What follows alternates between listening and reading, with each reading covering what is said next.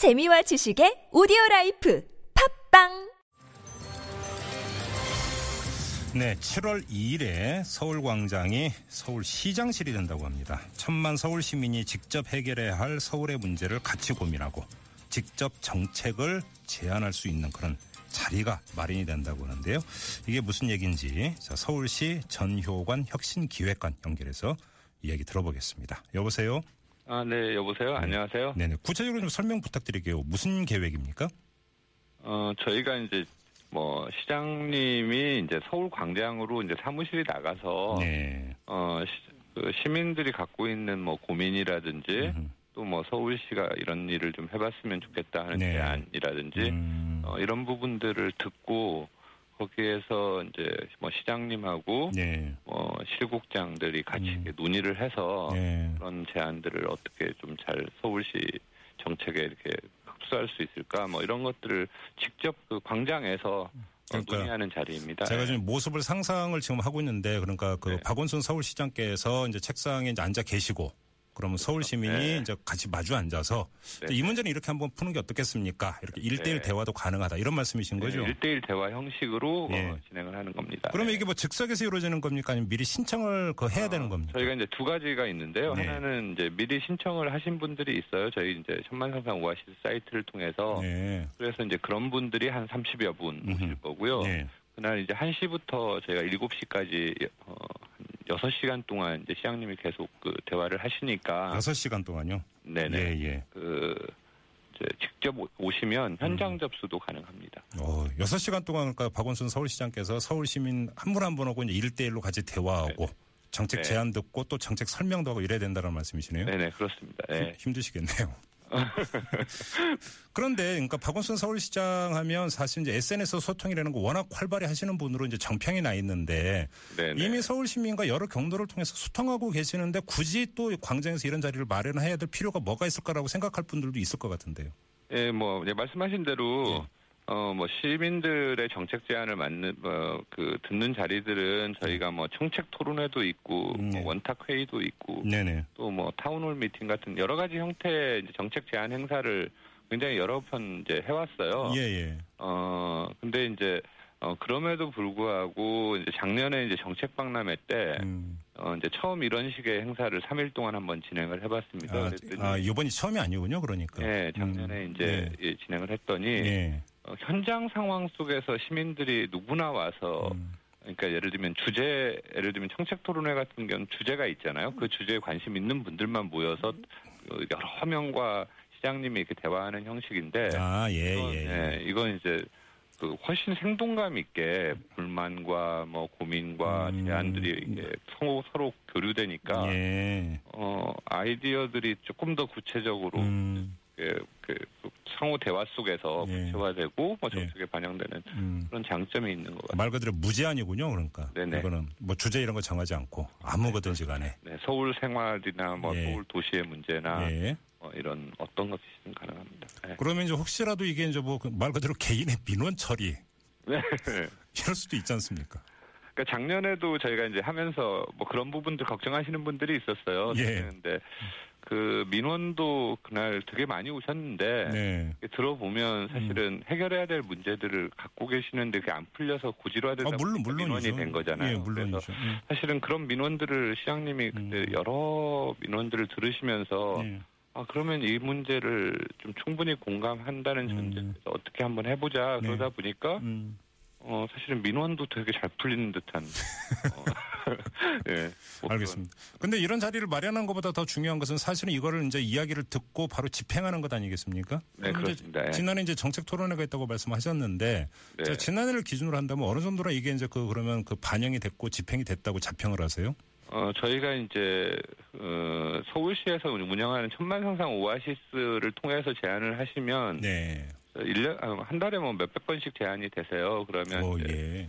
어, 한, 저희가 이제 통계를 내보니까 한 10% 정도 정책이 반영되는 상황입니다. 예. 근데 이제 작년에 이제 현장 시장시, 그러니까 광장에서 이제 시장시를 하고 나서 네. 작년에도 한 100여 건 정도를 이제 저희가 다시 피드백을 드리고, 음. 뭐, 과랑 협의하고 뭐 이런 과정을 거치다 보니까 예. 어 천만상상 오아시스보다는 좀 월등하게 정책 채택률이 좀 높아지는 예. 결과를 거두었습니다. 이미 신청자가 30여 분 계시다고 말씀하셨잖아요. 네. 그럼 예. 이분들은 그냥 단순히 참가 신청만 하는 게 아니라 이러이러한 내용 갖고 이야기를 하고 내용으로 싶다. 뭐 예, 얘기를 하겠다. 뭐 아, 이미 그런 내용까지 이제 밝힌 거죠. 예, 그러면 이제 저희가 이제 예. 미리 예. 아, 이런 게 가능한가 이런 걸 음. 실국이랑도 좀 얘기를 해보고 네. 음. 또 이제 그날 그 자리에서 뭐 시장님과 얘기를 해보면서 그 정책을 수용할지 네. 조금 더 발전시켜 볼지 그러면 이제 이 30여 분이 어떤 아이디어나 어떤 제안이나 어떤 그 건의가 있는지 지금 이 자리에서 밝히시긴 좀 그 뭐한 겁니까? 어, 그렇죠. 아, 저도 안 봤어요. 그렇습니까? 네. 그러면 그 지난해 열렸던 정책 토론회도 또 별도로 또 열리게 정책 박람회죠. 정책 박람회도 네, 별도로 열리게 됩니까? 이제 저희가 가을에 음. 어, 가을에 정식으로 이제 오픈을 하고요. 예, 예. 그때는 이제 아마 뭐 시장님이 뭐 이런 형태의 정책 그 듣는 자리를 예. 3일간 어, 작년에도 3일간 하셨거든요. 예, 예. 올해도 그 정도 하시지 않을까. 근데 이렇게 이런 그 뭐 정책 박람회든 뭐 서울광장은 시장실이든 이런 행사를 이제 열어서 이제 시민들의 목소리를 직접 듣다 보면 어, 어때요? 그러니까 예를 들어서 서울시청 공무원들이 이제 파악했던 서울시정의 여러 가지 문제점과 네네네. 또 막상 직접 들었을 때 그러니까 미처 체크하지 못하고 알지 못했던 것들이 많이 들어옵니까? 아 제가 작년에 이제 3일을 이렇게 광장에서 이제 그 대화하시는 모습들을 기록하고 이렇게 봤는데 네. 아 진짜 정책이 보지 못하는 사각지대가 정말 많구나. 아 그렇습니까? 어, 예. 그래서 근데 이제 시민들 입장에서는 그것들을 직접 당사자로서 경험하고 음. 이렇게 하기 때문에 네네. 행정에서 조금 딱딱한 틀로 이렇게 파악하는 것보다 훨씬 구체적으로 이렇게 알고 계셔가지고 음흠. 사실은 행정이 다 미처 다 이렇게 알지 못하는 문제들이 굉장히 많이 예. 드러나고 예. 또그 문제를 그 행정적인 수단뿐만 아니라 시민들이 이렇게 같이 힘을 합쳐서 음. 이렇게 풀어볼 수도 있겠다 이런 제안들이 굉장히 많이 나왔습니다. 그래요.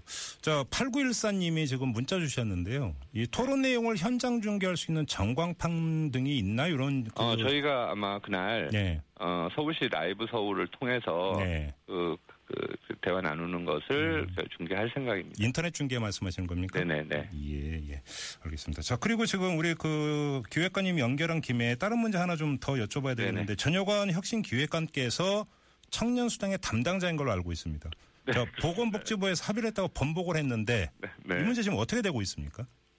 어, 저희는 지금 이제 사업을 좀 진행할 준비하고 있고요. 예. 어, 뭐 충분히 협의를 했는데, 네. 어, 좀 지금은 협력이 되게 중요해서 저희가 이제 서로 양보하고 이렇게 해서 협력을 했는데, 네. 결과가 좀 뒤집어져서, 네.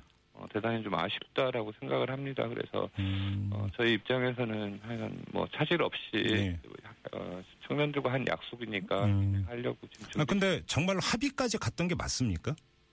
네, 저희가 구두 통보를 받았습니다. 어, 구두 통보를 어떤 그러니까 통보 내용을 이제 그 동의한다라는 공문을 시행할 거다. 아, 어, 네. 그래서 뭐 예. 저희로서는 예. 어, 좀 환영 보도 자료도 준비하고 뭐 어허. 그런 상태였었어요. 예.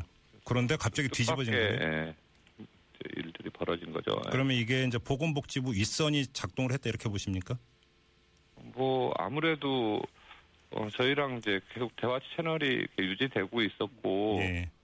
어, 뭐 기자분들도 이제 확인한 바에 따르면 음. 오전까지는 또뭐 15일 날 이제 그 모 매체 그 일면 기사 합의 그 기사가 난, 나고 나서 네. 오전까지만 해도 뭐 보도 내용이 맞다 뭐 음, 하다가 이제 예. 아니다 이렇게 계속 갔던 거니까 예. 뭔가 이렇게 내부에 어떤 음. 사정이 있었다라고 추론하고 있습니다. 알겠습니다. 그럼 이제 서울시가 독자적으로 그럼에도 불구하고 추진을 하는 겁니까? 정책은? 어, 저희는 이제 충분한 협의를 거쳤고 예.